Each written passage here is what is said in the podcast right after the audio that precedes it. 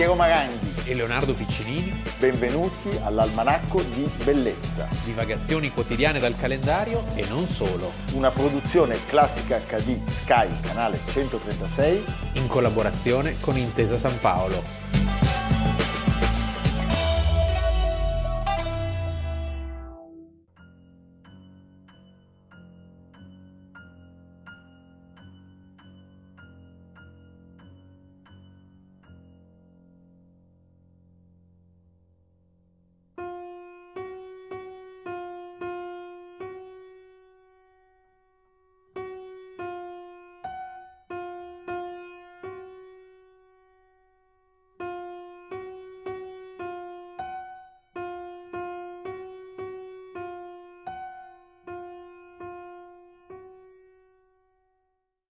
...8 gennaio, Almanacco di Bellezza, Piero Maranghi. Leonardo Piccinini. Si inizia con gli auguri, Leonardo, perché Sì. noi oggi facciamo gli auguri a un artista, pittore e tante altre cose, E telespettatore. e telespettatore di classica, sì, sì. affezionatissimo. Oggi facciamo gli auguri a Bruno Tosi. Che compie 85, 85 anni. anni. Beh, complimenti. È nato l'8 gennaio del 1937 a Milano, dove tuttora vive. Tosi è un nome che si ricollega all'arte e alla bellezza, pensiamo a Piero Tosi, pensiamo a Arturo Tosi e adesso c'è Bruno Tosi. Sì. Eh?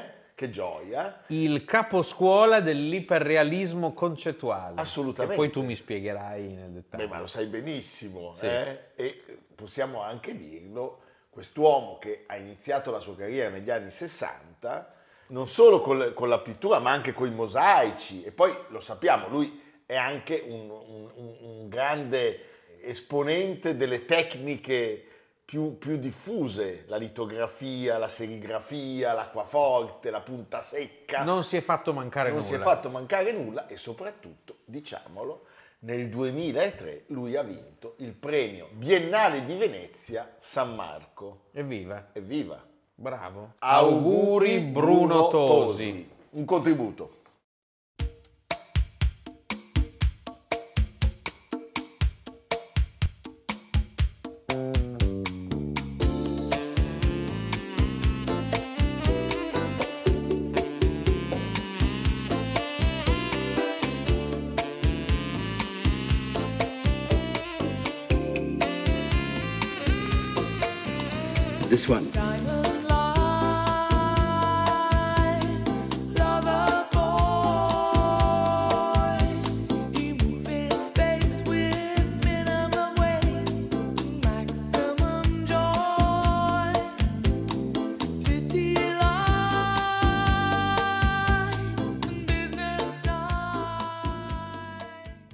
Leonardo, oggi siamo tra il 1933 e il 1934. Non parliamo per una volta dei disastri italici o germanici e presto austriaci, anche se in quell'anno di cose ne accadranno tante. Eh. C'è l'assassinio di Dollfuss, il tentativo di Hitler di annessione dell'Austria, che poi arriverà nel 1938, le famose truppe al Brennero di Mussolini, capisci? Eh? La linea non mi fido. la linea non mi fido, però, però oggi parliamo della Francia, una Francia impantanatissima nell'ultima parte della lunghissima Terza Repubblica, che ancora oggi è il periodo, la Repubblica diciamo più lunga, verrà fra poco superata dalla, dalla Quinta. Era una Francia in cui si cospirava, in cui si cercava di abbattere questa miracolosa repubblica che sopravviveva in mezzo alle varie dittature. Certo. E di là dalla Manica l'unica era l'Inghilterra,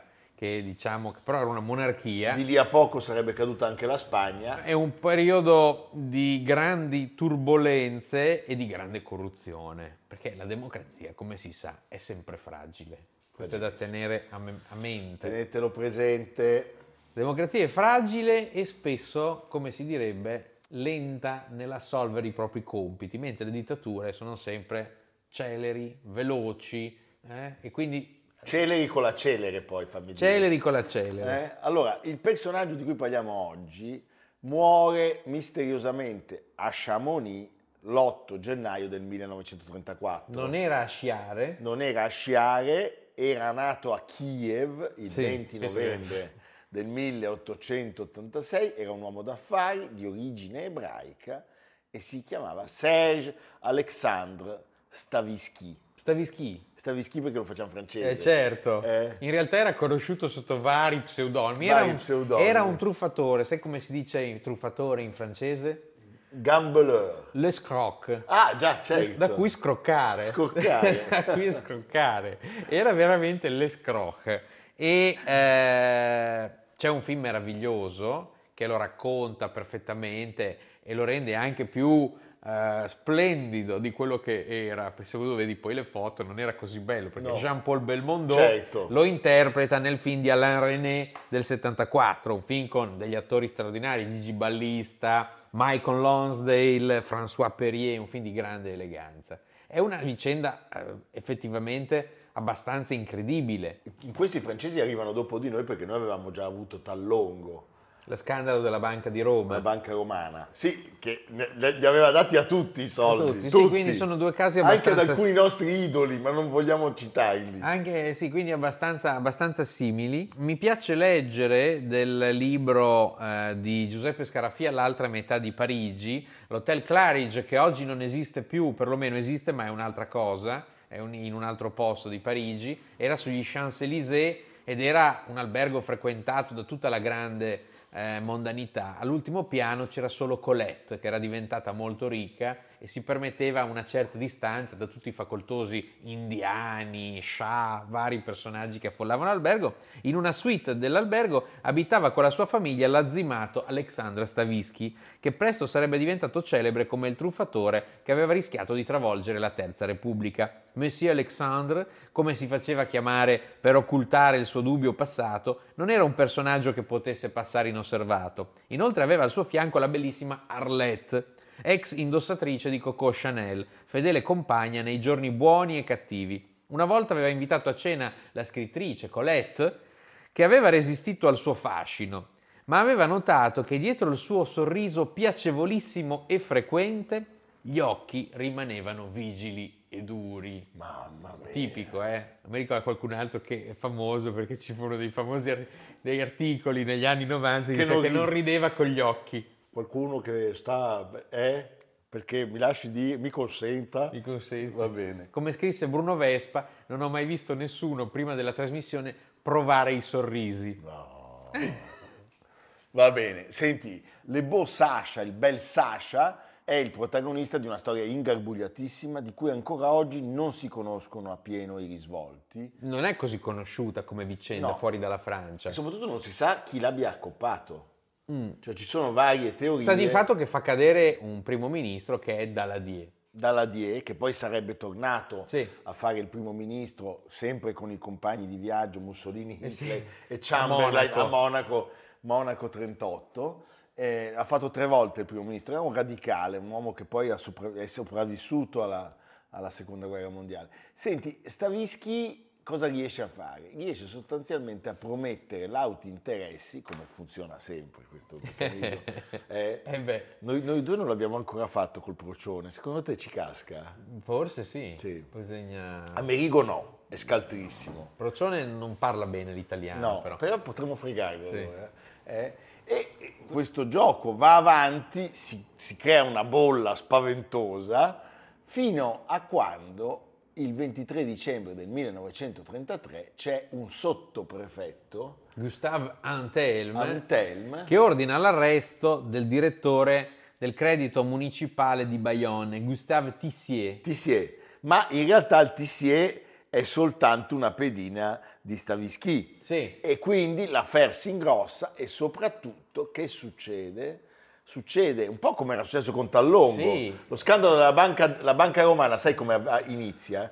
Arriva uno davanti al, al cassiere della banca, sai che c'era il vetro, Sì. e appoggia due banconote con lo stesso numero. Eh. Il cassiere sviene. qui in questo caso parliamo di buoni falsi. falsi, ma parliamo di buoni falsi che accendono la miccia per un valore attuale di circa 230 milioni di euro eh, correnti. Tutto nasce da eh, Bayonne. Bayonne si trova vicino al confine con la Spagna, poi vicino anche a Biarritz dove eh, Stavischi andava prima a giocare come baro e poi dopo diventa un eh, così un Fa- Dava anche delle grandi mance. delle, delle grandi mance e a Bayonne arrivavano molti immigrati dalla Spagna, quindi era un luogo di grande traffico ed era perfetto Siamo per... nati nel periodo sbagliato della storia, Eh. questo possiamo dirlo. Ma sì, Forse sì. o forse no. Ma non succede niente. No, Eh, vabbè.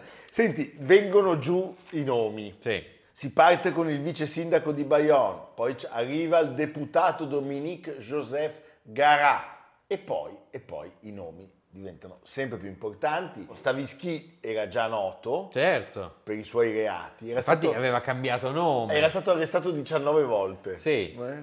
Oggi sarebbe più difficile con internet che Sì. trovi tutto, stavischi, scrivi, Scrivi e ti ridice tutto. cosa è successo. Sì, no? certo.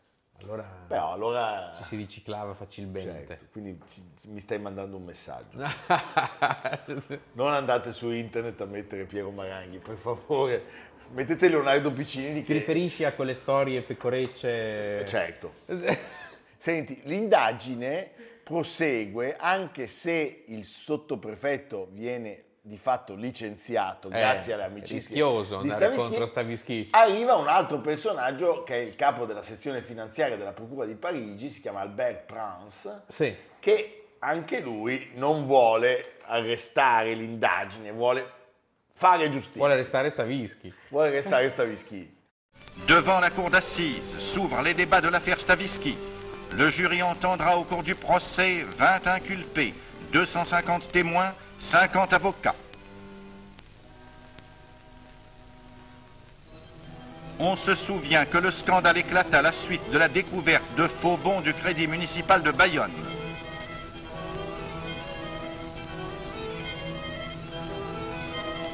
Au début de l'instruction judiciaire, des perquisitions furent opérées au siège des nombreuses sociétés créées par le grand escroc. Elles amenèrent, entre autres, l'arrestation de Hayot,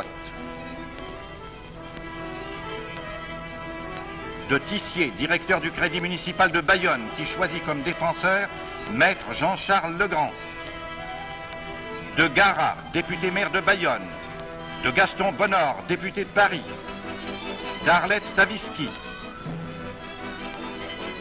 après la mort d'Alexandre Stavisky, qui s'était réfugié à Chamonix, l'action de la justice était éteinte en ce qui le concernait.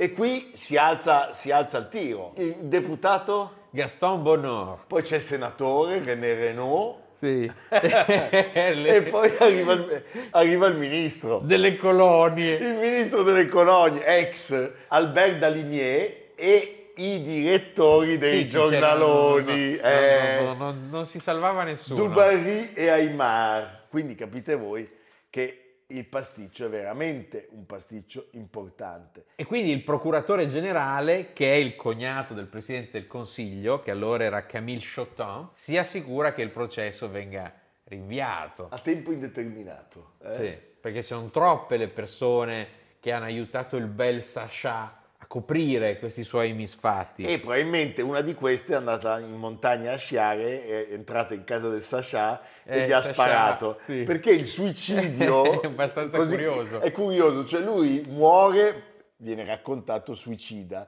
ma il colpo parte a tre metri di distanza da Così lui. rileva l'autopsia. L'autopsia, insomma, è un po', è un po' difficile, anche se devo dire geniali, quelli del Canard Enchaîné, che è uno dei giornali più belli del mondo, dicono Stavisky si è suicidato con un proiettile sparato da tre metri.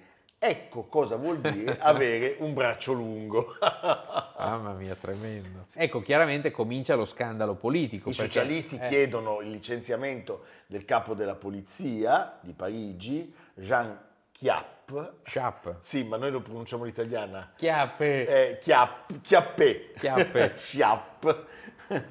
E eh, se no minacciano di non sostenere il governo Daladier, che aveva preso il posto del dimissionario Chotamp. Sì. E anche Daladier dovrà fare la stessa fine. La questione si complica ancora di più. Sì, perché il corpo del giudice Albert Prince viene ritrovato legato e drogato sui binari di una linea ferroviaria. Una storia pazzesca. E quindi c'è la stampa di estrema destra Che dice, e "Siete in particolare zozzoni."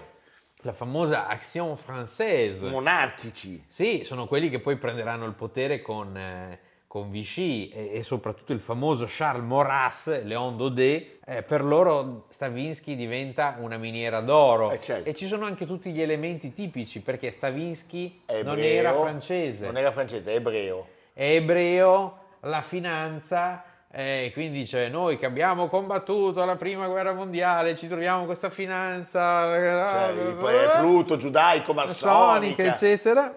E quindi, e quindi si parla appunto del degrado in cui è precipitata la Francia democratica e repubblicana. e si spinge molto, complice anche un momento di depressione economica, sulla famosa antipolitica che parte sempre quando c'è bisogno di, di tirare giù i propri nemici. La terza Repubblica francese era molto simile alla quarta Repubblica francese e alla prima e anche alla seconda italiana, cioè i governi cadevano Sì. in continuazione e proprio per questo a un certo punto Sì, sì, approfitta di un momento di debolezza per un assalto al Parlamento organizzato dalle leghe dell'estrema destra, una sorta di Capitol Hill eh, recente, con 15 morti e un migliaio di feriti. 15 morti e anche Daladier è costretto alle dimissioni. Chiaramente non si parla d'altro e l'editore del Paris Soir, Ingaggia come investigatore, tenetevi forte, Georges Simenon, un belga tra l'altro. Sì, un belga. Eh, un sì. belga. Un bel belga. Un bel belga, un figlio di puttana, Eh sì. ma meraviglioso, Eh. perché dice almeno questo personaggio... Almeno rendiamolo interessante ma ai certo, lettori. siccome ha scritto Maigret,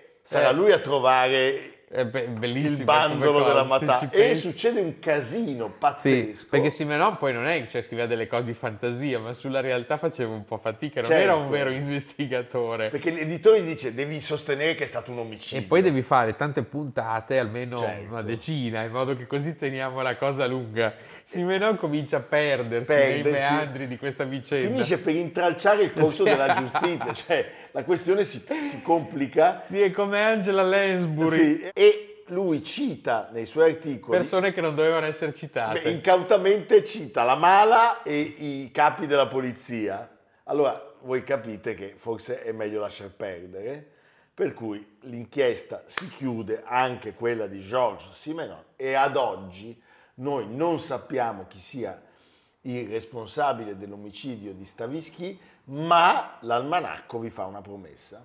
Leonardo andrà a Chamonix Sì. a indagare lui questa volta, per una volta non Sì. sono io. E voi grazie- potete chiamarlo. Sì, io so già anche dove vado, alla Mo Albert Premier, Eh, lui dove sì, capisce. c'è una fantastica raclette. Lui va, lui mangia la raclette. Sì. E le indagini, sulle liste. Eh? La fondue. La fondue. Didon, didon. Un ultimo contributo. Gli assegni sono pronti?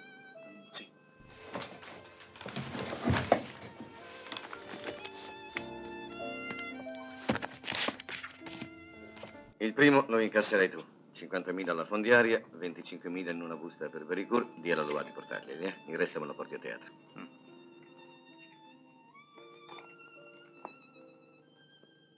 Duecentomila.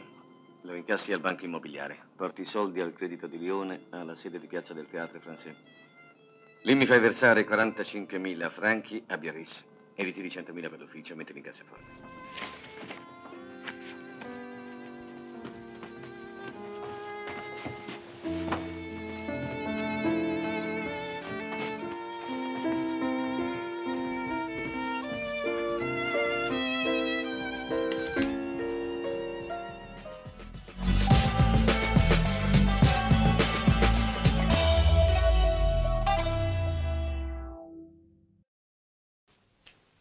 Sei un uomo come tutti gli altri. Ami il potere? Sì, magmaticamente. Sei pronto a cederlo? Eh, e a chi? Non c'è nessuno meglio di me. Eh, sai, io credo di avere una missione da compiere, sì. Hai le stigmate? Eh, sì, sì, a volte mi pare di vederle. Sì, sì, sì, sì, sì, sì. Guarda, anche adesso, vedi? Io non le vedo. Tu sei come gli altri. Segui il loro esempio. E non fingere Eh, più. no, io non sono come gli altri. Io sono diverso dagli altri. Io non sono avido. Io non sono arrogante. Io non sono ipocrita. Io sono una persona per bene. Sono una persona onesta. Non rubo io. Non manco ai fatti. Io non rubo io. Dimmelo, dimmelo, dimmelo anche tu per favore che non sono come gli altri. Dimmi che. Tu sei come i tuoi elettori. Cinico e feroce. Leonardo, oggi parliamo di un Leonardo Sì. che nasce l'8 gennaio, che è un personaggio splendido, Sì. e quindi lascio la parola a te per tutto il corso. Che non si può pronunciare in emiliano. No, non si può. Si asia. Si ha, si ha. Eh, Leonardo Sciascia nasce nel 1921, noi snobisticamente non l'abbiamo fatto l'anno scorso, a Racalbuto, Racalbuto. Girgenti, Sì, c'è sempre lo zolfo che Eh, salta certo. fuori. Il padre era impiegato presso le miniere di le zolfo miniere, locali. le zolfatare. Sì, perché Pirandello perdono tutto con lo zolfo. Quell'altro, Lanza, poverino, anche lì lo zolfo.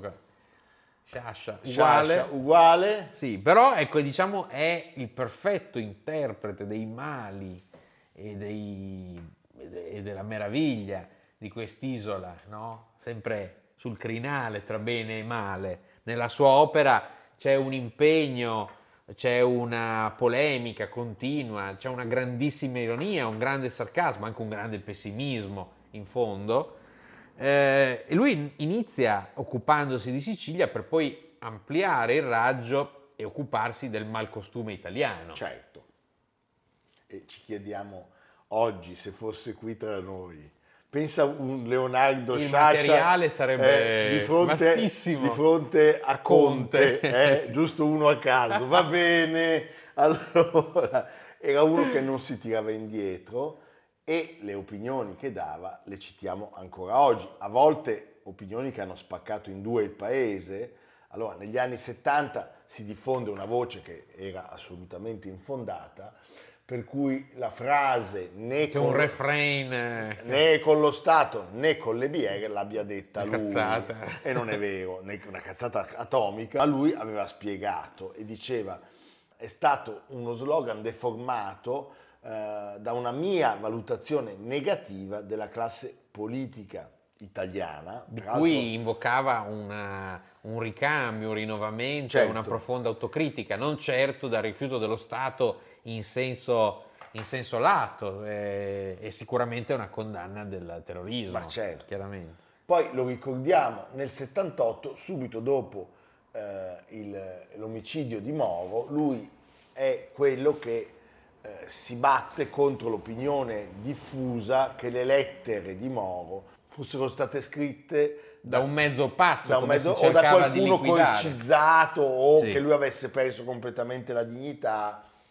e invece lui scrive un pamphlet, l'affaire Moro, in cui rileggendole a caldo le prende molto sul serio e avanza delle, delle ipotesi molto scomode. E la terza, la più, la più- la più vicina a noi, eh, anche per quello che poi è successo, è quella legata agli- ai professionisti dell'antimafia. Sì, il professionista dell'antimafia, spesso citata a sproposito, perché lui certamente poteva permettersi di dirlo, in quanto persona a conoscenza dei fatti proveniente da un mondo che conosceva perfettamente, cioè in cui l'an- l'antimafia non doveva diventare un alibi per l'immobilismo, Certo. questa è la traduzione della sua, della sua famosa frase sui professionisti dell'antimafia. Poi dopo è diventato un modo così per buttarla in cacciara. Hanno usato Sciascia anche contro il maxi processo e il gruppo meraviglioso di Caponnetto, Falcone, Borsellino, anche perché lui si era riferito a Borsellino perché Sì, aveva un po' esagerato. la sua e- nomina era stata scelta superando qualcuno che in graduatoria aveva più galloni di lui. Resta il fatto, come dire, che se certe cose le, le diceva Sciascia avevano un valore. Sentite poi da...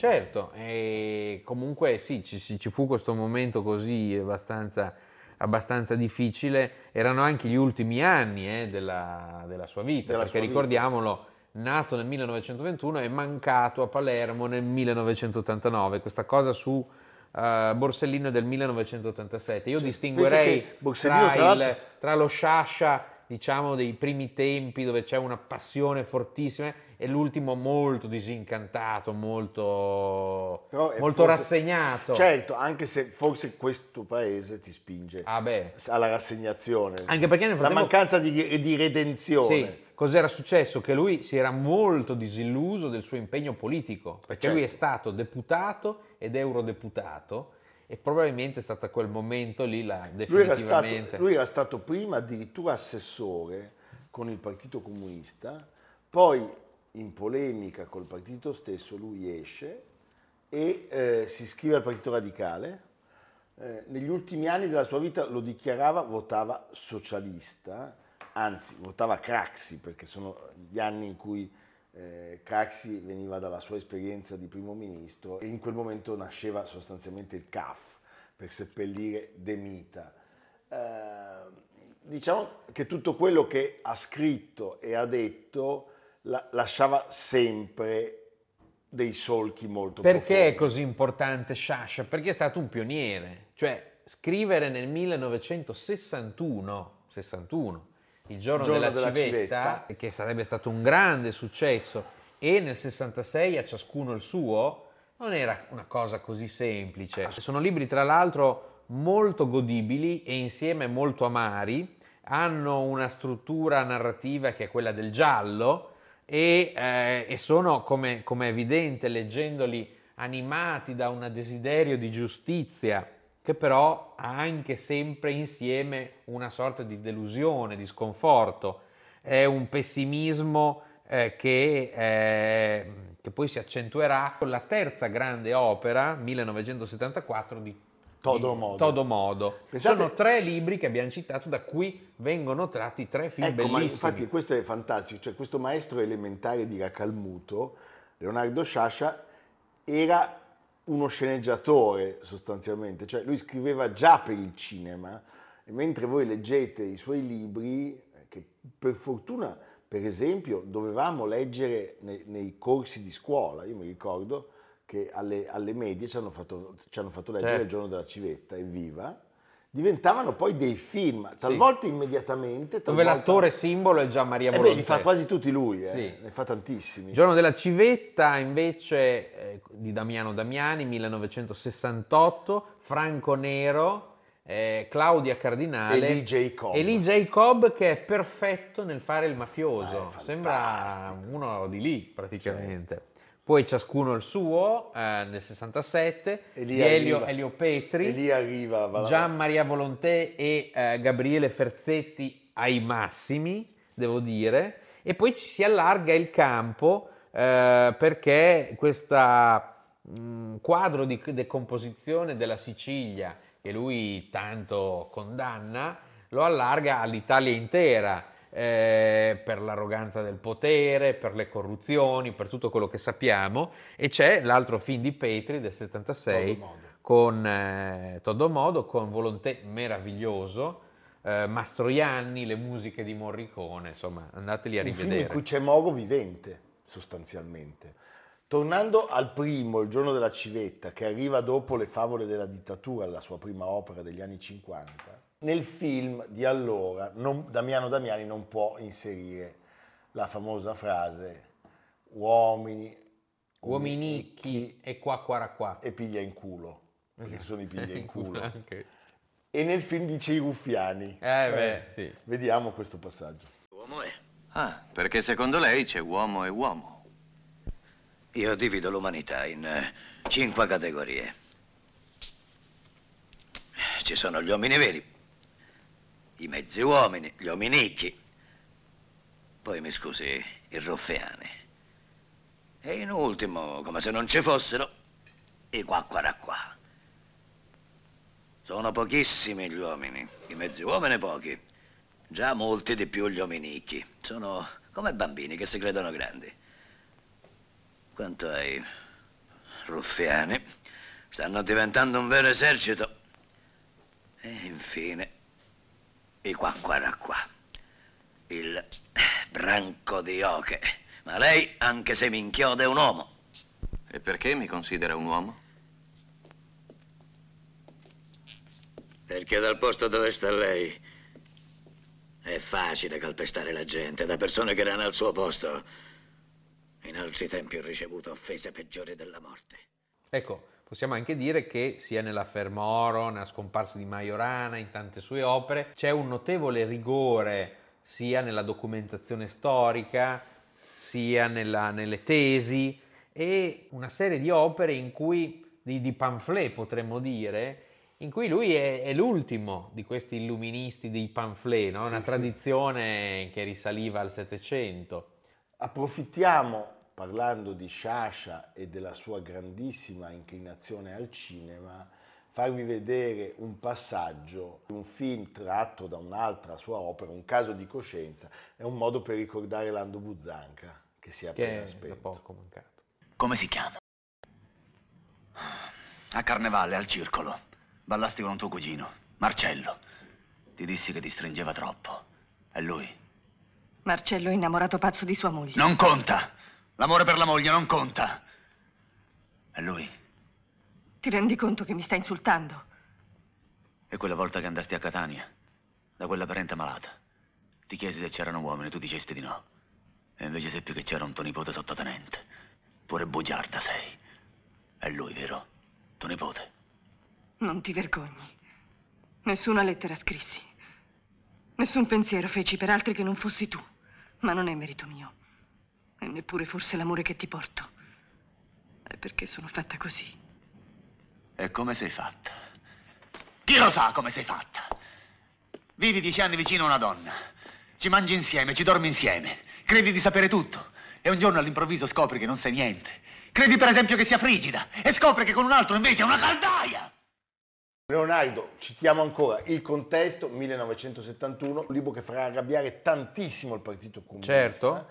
E che darà vita a un altro film di Rosi, Cadaveri Eccellenti, Eccellenti. 1976, dicendo sostanzialmente Sciascia, il Partito Comunista dovrebbe essere un partito rivoluzionario, ma la rivoluzione non la farà mai. Lui coerentemente, essendo nemico del compromesso storico, lascia il Partito Comunista, proprio negli anni del compromesso storico, gli anni drammatici che poi sappiamo finiranno eh, con la- l'assassinio di Moro, E passa ai radicali. passa ai radicali nel 79 e come abbiamo detto votava Partito Socialista prima di morire. È morto per una leucemia molto rara, una gravissima forma di leucemia, a Palermo naturalmente, nel 1989. Leonardo Sciascia, ascoltiamo la sua voce. Io sono uno che si è trovato a scrivere della mafia proprio perché l'aveva vissuta ne- negli anni dell'infanzia, ero stato spettatore della repressione Mori, spettatore infantile, ma appunto perciò un ricordo indelebile. E poi l'avevo vista risorgere in questo dopoguerra. E allora, siccome la letteratura siciliana era povera di esempi, come direbbe San Bernardino, sulla mafia, anzi pochissimi scrittori ne avevano parlato e Pirandello addirittura non la nomina pur, pur avendo individuato il fenomeno. E allora eh, ho voluto scrivere questo racconto, Il giorno della civetta, che è proprio un esempio narrativo di che cosa era la mafia nel passaggio da fenomeno rurale a fenomeno cittadino. Almanacco di bellezza a cura di Piero Maranghi e Leonardo Piccini. con Lucia Simioni, Samantha Chiodini, Silvia Corbetta, Jacopo Ghilardotti, Paolo Faroni, Stefano Puppini. Realizzato da Amerigo Daveri, Domenico Catano, Luigi Consolandi, Simone Manganello, Valentino Puppini. Una produzione classica HD, Sky Canale 136 in collaborazione con Intesa San Paolo.